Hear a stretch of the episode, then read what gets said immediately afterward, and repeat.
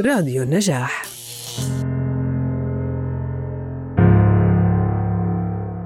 ماذا تعرفون عن مذبحة جونز تاون في ذكراها الثالثة والأربعين؟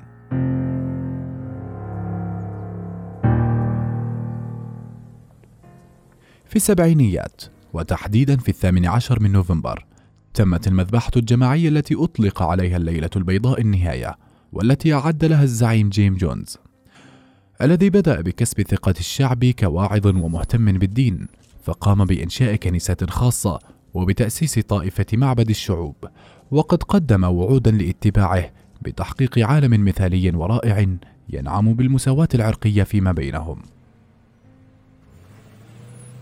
في عام 1965 نقل جونز معبده إلى كاليفورنيا الخطوة التي اتضح من خلالها أنه يسعى لنشر الشيوعية. إذ بدأ يبتعد عن التعاليم المسيحية تدريجيا فعمل على جعل أتباع الطائفة أن يقوموا بتسليم أموالهم للكنيسة والانتقال إلى غيانا والابتعاد عن أقاربهم مما جعلهم يشعرون بالريبة والقلق.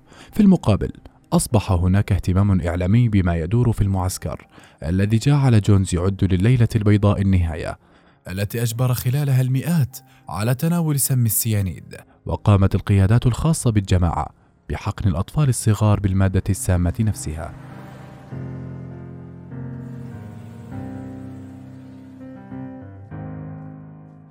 تسعمائة وثلاثة عشر شخصا من مجموع أعضاء المعبد ماتوا عدا اثنين نجوا بتسمم السيانيد وذلك في حادث أطلق عليه جونز وأتباعه. الانتحار الثوري.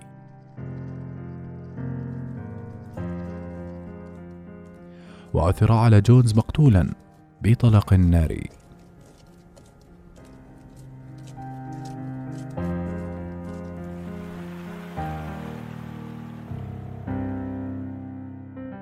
ماذا تعرفون عن حوادث مشابهة لذلك؟